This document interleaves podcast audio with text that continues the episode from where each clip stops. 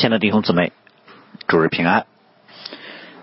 今天我们继续来分享新约使徒行传的经文。我们今天分享的经文是在使徒行传的第十三章十四节到四十一节。分享之前，我们先一同来祷告。慈悲怜悯的天父，我们要在你的宝座前匍匐敬拜，感谢颂赞，因为你配得我们。在你面前一切的敬拜，因为你差派你独生的儿子来到世间，成为拯救，成为我们生命的王，成为我们的盼望。你也在普天之下拣选属你的子民，在万国当中实行拯救。愿荣耀都归给你。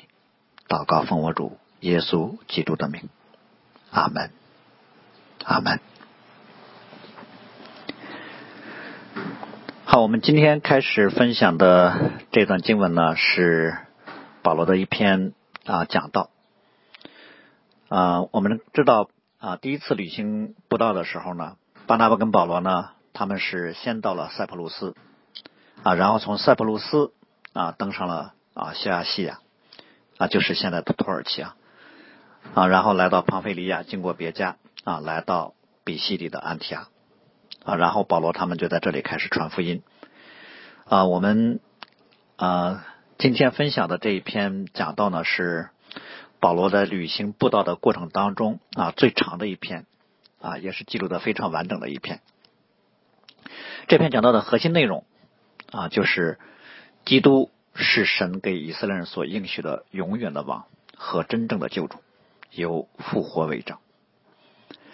保罗呢从四个方面来论述的。第一，神对以色列人在历史上的拯救和应许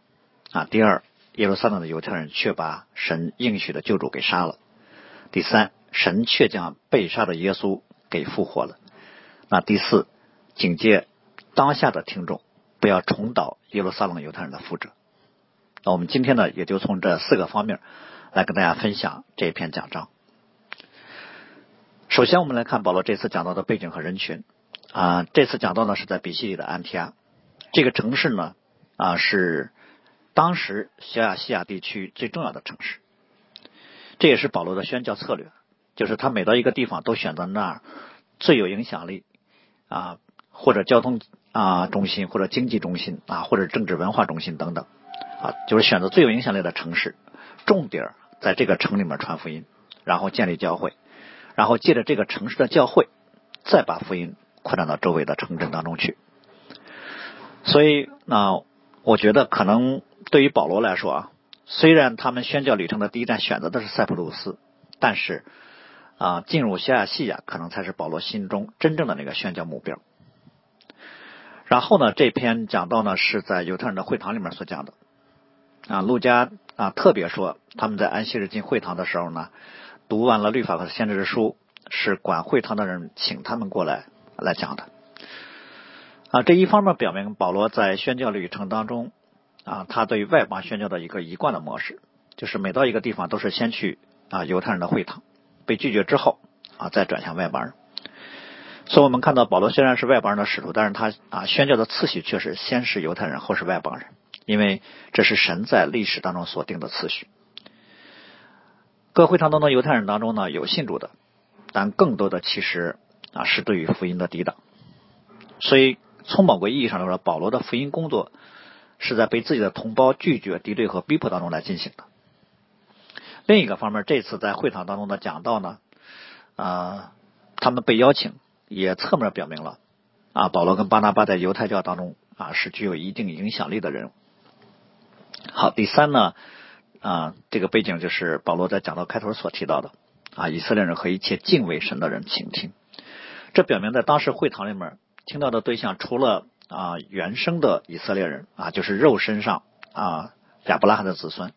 还有很多是归信犹太教的外邦人啊，或者说他们对于旧约啊耶华啊旧约的律法啊，对于耶华神啊有很多的寻求和敬畏，但是还没有归信犹太教的外邦人。这就说明呢，其实犹太会堂在当时这个城市里面啊有很大的影响力，甚至从历史上来说，犹太人被掳之后，在各处建立会堂，已经是在为这个时候福音向外邦的扩展做了一些预备。好，然后我们来看正式的啊，今天讲到的内容，就也是保罗正道的啊内容啊。保罗首先是对旧约历史有一个简单的回顾啊，从时间次序上呢，啊，保罗从四个阶段来回顾的，就是出埃及进迦南、实施时期、王国时期、被掳，直到新约。那这个回顾的主要目标，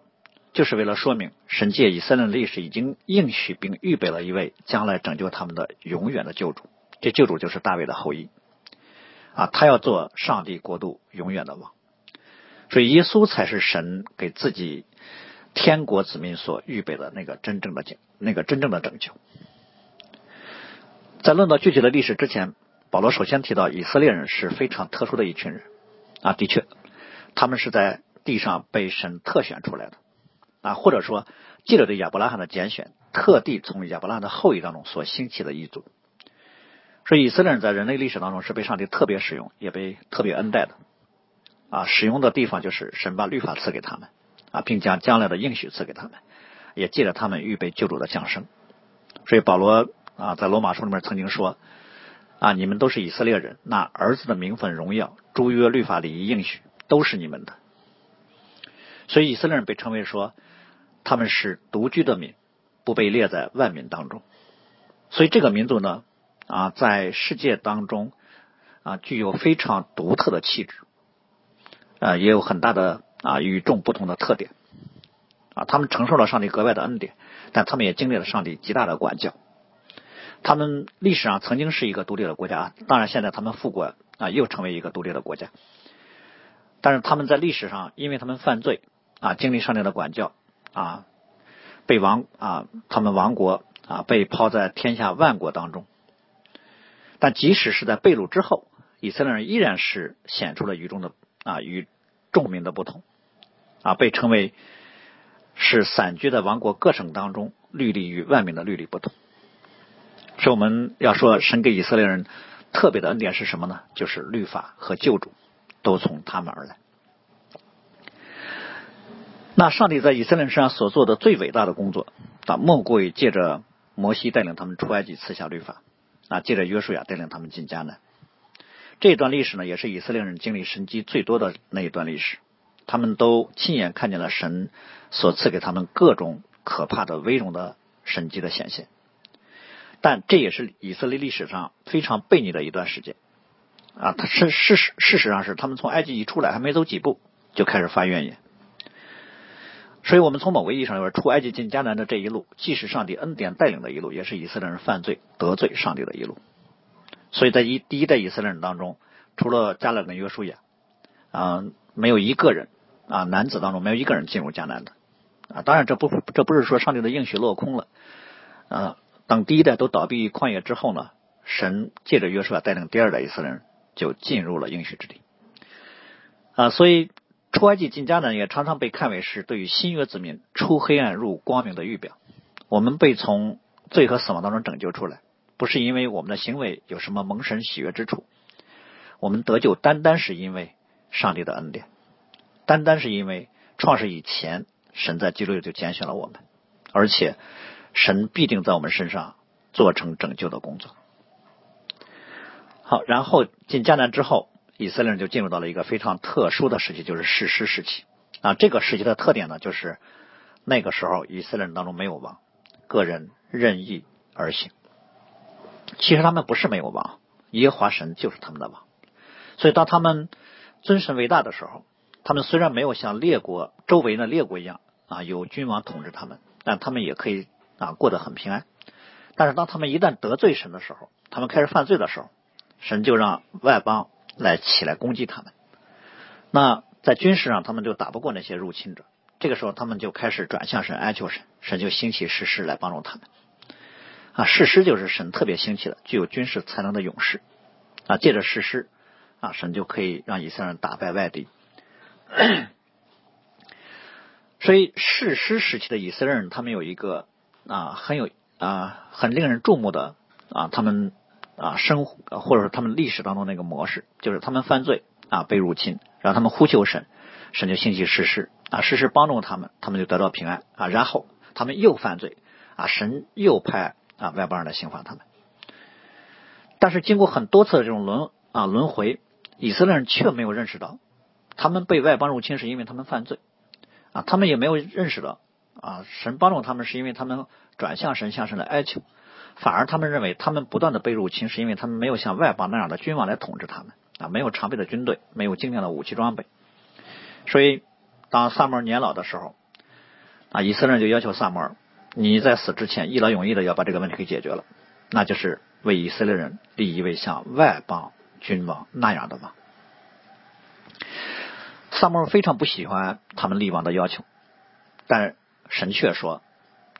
以色列百姓向你说的一切话，你只管照他们所说的去做，因为他们不是厌弃你，乃是厌弃我，不要我做他们的王。”所以，神就借着萨摩尔在以色列人当中立了两位王啊，萨摩尔立了以色列人的两位王。第一位就是照着百姓所要求的那样啊，立一位王治理他们，像列国一样啊，就是扫罗。那第二位就是神自己所选立的王，也是保罗在这篇正道当中所说的，神已经寻得了耶西的儿子大卫啊，他是合神心意的。扫罗呢，从某个意义上来说是百姓要立的那个王的代表，而大卫呢，则是神所选立的、神所学的那个王的预表。所以大卫在以色列历史历史当中的地位呢很特别啊啊一方面啊借着他的手啊以色列历史上真正实现了啊应许之地的完全的那个统治。啊另一方面啊他是以色列人真正救主的那位预表。神因此呢曾经给大卫有应许你的家和你的国必在我面前永远建立你的国位也必坚定直到永远。啊这个就被称为叫大卫之约。啊，主要是关乎上帝国度永远的王将来从大卫的后裔当中出来，所以我们就知道大卫其实不是上帝所设立的终极的上帝子民的王，大卫只是个预表。大卫虽然被称为是神所喜悦的君王，但这是跟扫罗对比来说的。严格来说，大卫从各个方面都不能算是完全的，他也只是一个蒙恩的罪人，犯过很多罪，比如说最典型的抢夺八十八、谋杀乌利亚。其实更重要的是，大卫死了。他的身体已经朽坏腐烂了，所以以色列应该很清楚，知道大卫不是神所整、神所预表的，或者神所预备的那一位永远的拯救。当然，可能在以色列人看来啊，大卫已经足够强大跟可靠了啊，他的武力和他的能力已经完全满足以色列人的需要了。因为在大卫的保护之下，他们就可以照着自己的想法去过自己想要的幸幸福生活了啊，有点类似于今天的啊美国啊，又富足又强大又自由。法律的框架下，你想干什么就干什么啊！至于上帝的律法是什么，可能很多人就并不关心。所以，对于做王这件事来说，以色列人要求啊立一位像外邦那样的王来治理他们，就显明他们只关心今生，并不关心属灵的福福祉。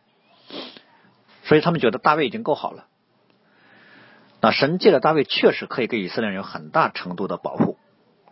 但是大卫能保护他们不被罪辖制吗？大卫能让以色列人脱离死亡的恐惧吗？所以大卫能够带领以色列人胜过罪跟死亡吗？我们知道大卫自己都需要有救主来拯救他脱离罪跟死亡。他在诗篇里写了那么多悔啊悔改的诗，所以大卫并非是上帝真正理想君王的那一位。上帝所要的是一位完全圣洁、完全顺服在上帝旨意当中的君王。这位王就是基督。并且基督拿着死亡和阴间的钥匙，借着他的顺服，所以基督自己不但能够胜过死死亡，而且基督还能带领神的子民胜过罪和死亡。所以保罗保罗在啊这段历史当中所要表达的是，上帝为他的子民所预备的真正的救主啊不是地上的啊而是天上的这位王是从天上而来的，那就是神神的儿子亲自。要来做嘛？然后保罗一下啊一下子就跳到了新约时期啊，就提到了旧约时代最后一位先知施洗约翰。那施洗约翰是神为弥赛亚所差派的先锋啊，他的特殊性在于他亲眼看见了所应许的救主啊，并且亲手指着耶稣来向以色列人做见证。所以啊，施洗约翰作为旧约的最后一位先知啊，在当时呢是被犹太人都认可的，而且有很大的影响力，以至于连法利赛人跟撒都该人不喜欢他都不敢动他。而施洗约翰在地上的服饰主要是两件事：第一，啊，在以色列人面前指着耶稣说：“看哪，神的羔羊，除去世人罪孽的。”啊，第二件事就是在约旦河跟以色列人行悔改的洗礼，其实就是告诉以色列人：你们自认为是上帝的子民，实际上你们并不是，你们跟外邦人一样，都是罪人，都需要悔改，都需要认识耶稣这位真正的救主，才能进入上帝的国度。所以，其实保罗在这里就啊提醒听到的人：你们既然知道施洗约翰，那你们就应该知道施洗约翰说的话啊，因为施洗约翰清楚的说：“我不是基督，在我以后来的那一位，我解他脚上的鞋带都是不配的。”所以我们看到保罗在这里对整个以色列历史的简单回顾，其实提到了以色列历史上他们最引以为荣的上帝的作为，就是出埃及进迦南，赐下律法和应许，赐下君王和盼望。但是保罗引用这些，主要是为了说明，这只是上帝更伟大工作当中的一个环节，这些只是预备的工作。上帝真正伟大的工作，是借着大卫的后裔耶稣所做成的真正的拯救。而且借着施洗约翰的工作，告诉以色列人，神所预备的救主今天已经来到你们面前了。好，然后保罗就提到了耶稣的被杀，因为这是一件大事。以色列人竟然把上帝所赐给他们的救主给杀了，就作为蒙上帝恩典最多的一群人，却是最抵挡上帝的一群人。所以保罗就特别提到，在新约时期发生在耶路撒冷。以色列历史以及人类历史上最伟大的事件，就是耶稣被钉十字架。保罗特别把基督的十字架称为是救世的道，啊，又特别说这是传给我们的。我想保罗的意思，一方面是指这是普世拯救的道，耶稣不单单是为以色列人来的，也是为天下万国所预备的拯救。啊，第二呢，这救恩是给像亚伯拉罕那样敬畏神、相信神的人所预备的。所以这里面已经暗示了。那些杀死耶稣的人，既不敬畏神啊，也不认识神。他们里面没有像他们的祖宗亚伯拉罕那样对上帝有信心。亚伯拉罕的信心是什么样的呢？是一个羡慕更美的家乡，羡慕天上之城的那样的信心。当然，亚伯拉罕也信也相信啊，神对他的是给他的土地、后裔、君王啊等等的应许。但是亚伯拉罕更盼望天上的家乡啊，不单是亚伯拉罕，包括约瑟、摩西啊，他们到死都没有看见。啊，他们神所给他们应许的，但是他们到死，他们的信心在上帝里面都是坚定和真实的。所以保罗曾经说，得救是在乎盼望，只是所见的盼望不是盼望，谁还盼望他所见的呢？因为真实的信心就是所望之事的实底，未见之事的确据。所以，对于一个心灵的耳朵被打开、属灵的耳朵被打开的人，我们所听见的上帝的话语，就是神给我们的确据。呃，随后保罗就特别提到，居住在耶路撒冷的这些人和他们的官长，他们却把耶稣给杀了，因为他们虽然是亚伯拉罕肉身的后裔，但他们却不一定就是亚伯拉罕属灵的后裔啊。因为凡看重外在荣耀的，一定会轻视内在属灵的荣耀。神在历史上确实给了以色列人各种各样恩典的荣光，但是这恩典竟然成为他们认识耶稣的拦阻。就像我们刚才所说，他们可能认为大卫跟所罗门的时代已经是历史上啊以色列上最好的时代了。啊，这是神在他们啊历史当中生的顶点，所以他们只要能恢复到大卫时代的辉煌，啊，他们就心满意足了。他们太小看神的工作了，神的工作远不是大卫跟所罗门时代的荣耀所能相比的。虽然所罗门献殿的时候，神的荣耀充满圣殿，人甚至都不能站立，但是相比于上帝借着大卫那位将要永远做王的后裔要成就的救恩来说，那根本就不算什么。犹太民族在迦南地上的荣耀，其实不是上帝工作的终极。借着犹太民族救主降生，成就永远的拯救，才是上帝工作的高峰。所以法利赛人和撒都该人，他们虽然都是亚伯拉罕的子孙啊，但是他们要么是以伪啊律法为自己伪善的资本啊，要么是以圣殿为自己骄傲的凭借啊，因为他们并不真的盼望救主，他们专心以地上的事为念。所以，律法跟圣殿这两件具有典型属灵意义的事物，对他们来说只不过是谋生的工具跟手段。上帝是他们利用的对象，他们也奉献，但他们是在贿赂；他们也敬拜，但他们是在欺骗和操控。这就是主耶稣所说的：“他们互相受荣耀，不求从独一之神来的荣耀，那他们怎么能够信主呢？所以耶路撒冷的犹太人其实跟历史上他们祖先一样，啊，都贪爱世俗，抵挡上帝。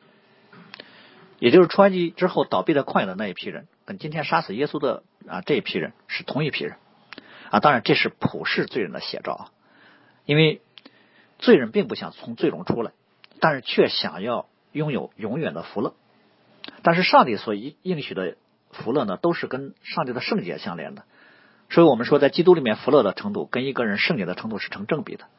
但是罪人呢，从来没有想过说要圣洁的福乐，他们想要最终之乐。所以犹太人接受不了受苦的弥赛亚，他们也接受不了耶稣成为他们的救主，因为他们并从来没有想为了遵行神的旨意而受苦。他们对信仰的理解呢，啊，可以说是一种非常肤浅和诡诈的拜偶像式的交换。他们想说，我付出一小点代价，然后就可以利用上帝的能力成就他们在地上的想法。所以本质上拜偶像就是人对于自己内心私欲和恐惧的一种敬拜。啊，是想用一种外在虚假的臣服实现自己内心当中的私欲，所以其实人们并不想真的要救主啊，因为他们不想，或者说罪人从来不想神做自己的主，不想让上帝做自己的王，因为他们想自己做王，所以主耶稣来的时候，他们就选择把他杀了，免得他做我们的王。那同时呢，保罗也特别提了一点，就是受苦弥赛亚的。啊，预言，这不是使徒们发明出来的，这是在旧约早就预言过的。只不过呢，今天的耶路撒冷，上帝的预言应验了。那这就表明，这本来就是上帝拯救的计划啊！这不是上帝的失控，也不是上帝的无能为力啊！上帝借着那些悖逆的百姓，成就了他自己的工作啊！所以呢，随后保罗就提到了福音当中最重要的，就是。耶稣的被杀并不是上帝拯救工作的失败，反而呢，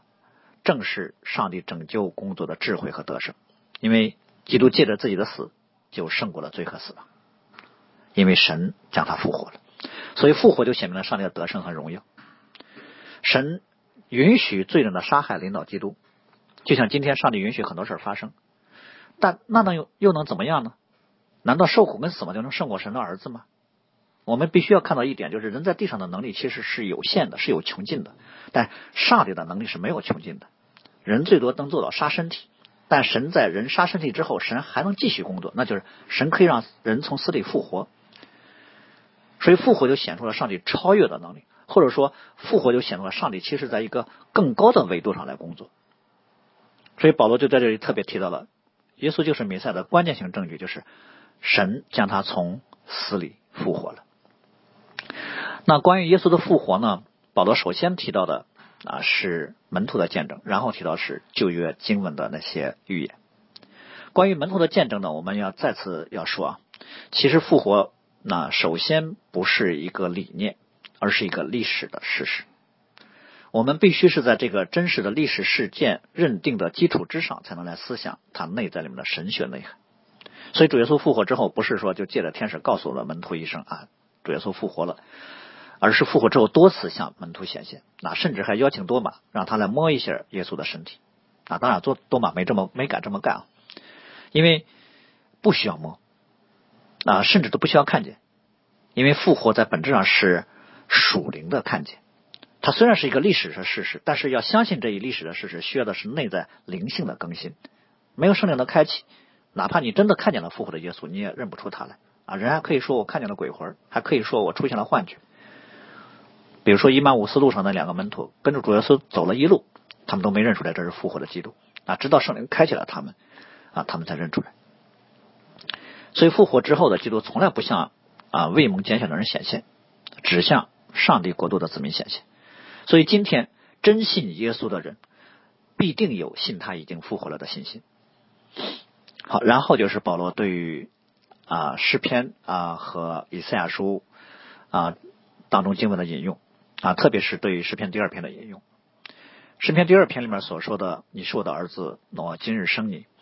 啊，一般是指向米赛亚的登基。所以对于大卫来说，他写这首诗的时候，我想他已经看见了啊，将来那永远坐在王位上的那一位。所以犹太人一直盼望大卫的后裔当中有一位能永远做他们的王。基督借着从死里复活，就已经显明他就是那位王。所以保罗在罗马书里面曾经说：“论到他儿子我主耶稣基督，按肉体说是从大卫后裔生的；按圣善的灵说，因从死里复活，以大能显明是神的儿子。”那保罗随后引用的第二段经文呢，是以赛亚书当中的经文啊。这段经文的引用的重点，主要是为了表明，基督才是那位圣洁可靠的神的圣者，也就是基督是完全圣洁的，没有一点犯罪啊，连比拉多。都三次宣告他查不出耶稣有什么罪了，所以就表明只有像这样圣洁、无邪恶、无玷污、远离罪人、高过诸天的，才是神真正喜悦的君王。这样的人才能做上帝国度永远的王，这样的人才是真正可靠的救主。因为死亡都不能胜过他，反而他还能带领属他的人向罪和死亡夸胜。啊，第三，呃，第三节保罗所引用的啊是。非常熟悉的旧约诗篇的经文啊，彼得曾经讲到的也引用过，就是诗篇十六篇里面所说的：“你必不将我的灵魂撇在阴间，也不叫你的圣者见朽坏。”啊，这节经文显然不是指大卫自己啊，就是指的耶稣基督。嗯，总之呢，保罗在对于耶稣的复活啊论述当中，突出的核心就是基督的复活，或者说复活的基督才是福音的核心，才是救赎的要义所在。所以，上帝为人所准备的真正的拯救，那不是让他们从米甸人啊，从菲利士人，从亚述，从巴比伦啊，从罗马人手中被拯救出来。也就是说，并不必然是从今生的艰难、疾病、贫困、逼迫当中被拯救出来。神所预备的真正的拯救是将人从今生带入到永恒，从罪恶、从绝望和死亡，从一个必要衰残的身体当中被拯救出来。所以，神为我们神为我们准备的真正的那个盼望，就是将来复活的盼望。所以，复活才是救恩的核心所在。地上的，我想很多啊，很多信仰一般都是我信谁，就是指望从这个人得熟识的好处啊。但这不是基督信仰。所以，如果犹太人他们不想要一个影响他们今生福乐的弥赛亚，他们也就不能得到神在基督里为他们所预备的永生。所以，我想今天所有信耶稣的人都要想一个问题。我到底为什么要信耶稣呢？我信他，想从他得着什么呢？这也是保罗最后的警告。所以，被啊，保罗最后就特别指出，耶稣是神所赐的唯一的赦罪之道，没有人可以靠着自己在神面前被称义，耶稣是唯一的拯救。所以，保罗就引用哈巴古书的一节经文来警戒所有在当时听到的人：你们千万不要重蹈耶路撒冷那些犹太人的覆辙。你们不要听见了救主的信息却不信，这样我们就可以看到，福音既是拯救，也是审判。啊，尤其是对犹太人来说，保罗就特别提醒他们，不要以为你们有祖宗的血统啊，有律法，就天然是上帝的子民啊。世学上已经宣告了，你们也需要悔改。所以现在你们就面对一个选择：是因信耶稣而成为真正天国的子民呢，还是你们因为世上的事物而拒绝耶稣呢？在这一点上，我们可以把保罗的这篇讲章跟之前斯蒂凡在殉道之前的那篇讲章相对比啊，两个人都引用了啊旧约的历史，但是斯蒂芬更侧重在对于旧约以色列历史的回顾，突出他们对于上帝的背逆，然后指出耶稣所遭遇的正是以色列人恩将仇报的这种历史惯性的一种顶级的表现。那保罗这篇讲座在扎心程度上就弱化了很多啊，虽然也引用啊，但。责备和定罪的倾向很弱，甚至对于耶路撒冷杀害耶稣这件事儿，责备的意味也很弱。保罗的啊讲道更侧重在上帝工作的应验，但是保罗这篇讲道当中警告的那个韵味儿一点都不弱，有点类似于摩西当年在旷野对第二代以色列人所说的话：“我今天呼天唤地向你们做见证，我将生死祸福陈明在你面前，所以你要拣选生命，使你和你的后裔都能够得以存活。”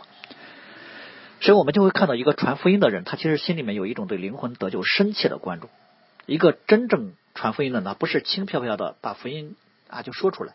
然后信不信由你，反正我的责任尽到了啊，信的很好啊，不信也没关系，是你自取灭亡。这不是保罗这些传福音的上帝仆人的心态。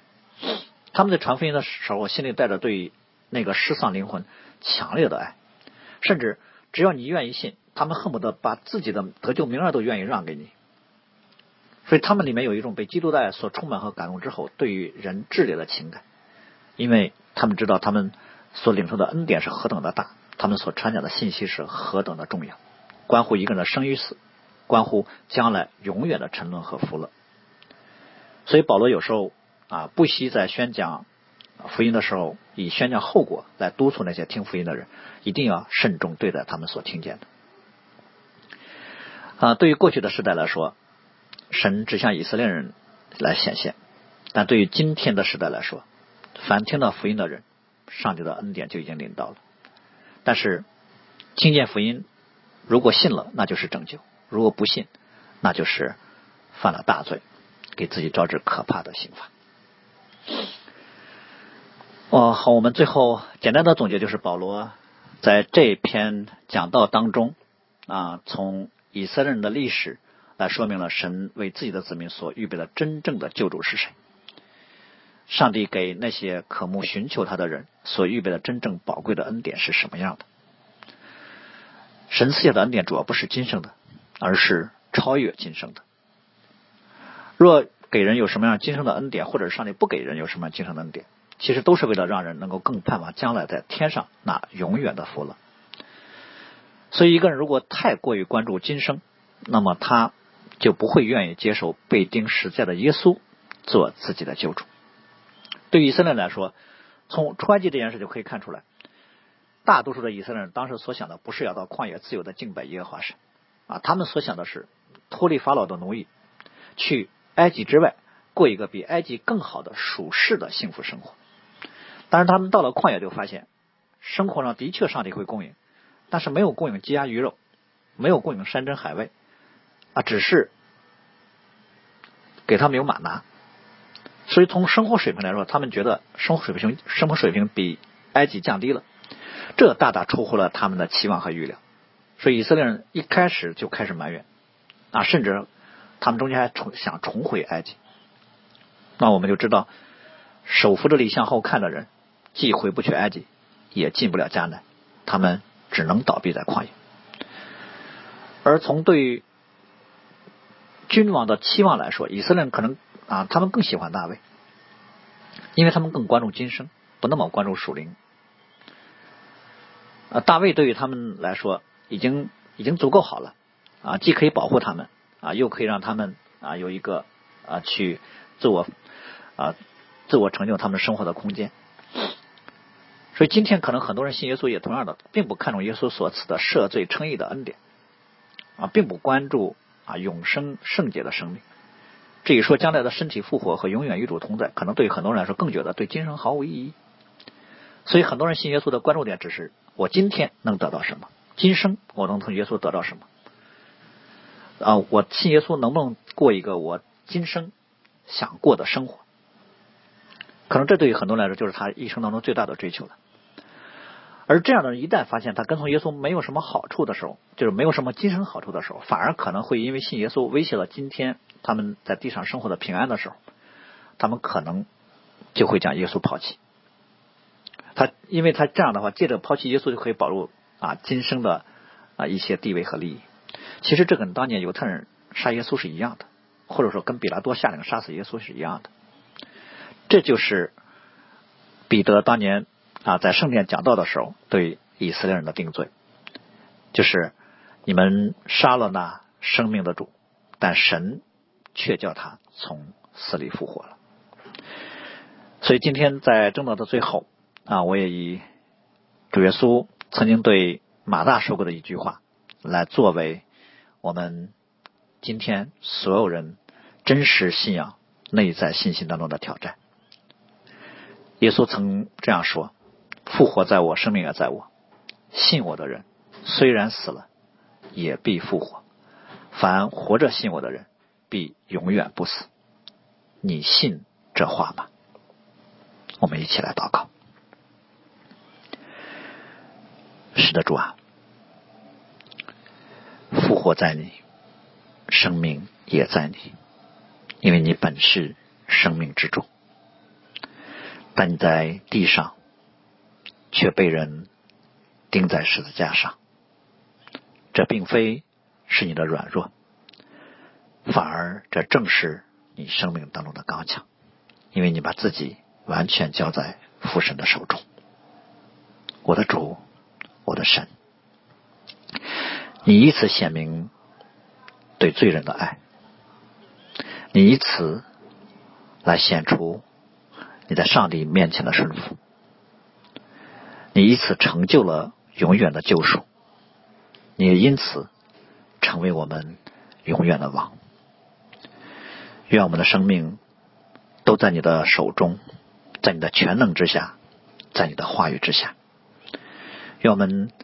完全把自己交在你手中，能够被你使用，能够在你手里面成为圣洁，在你手里面成为彰显上帝荣耀的工具。愿荣耀也都归给你，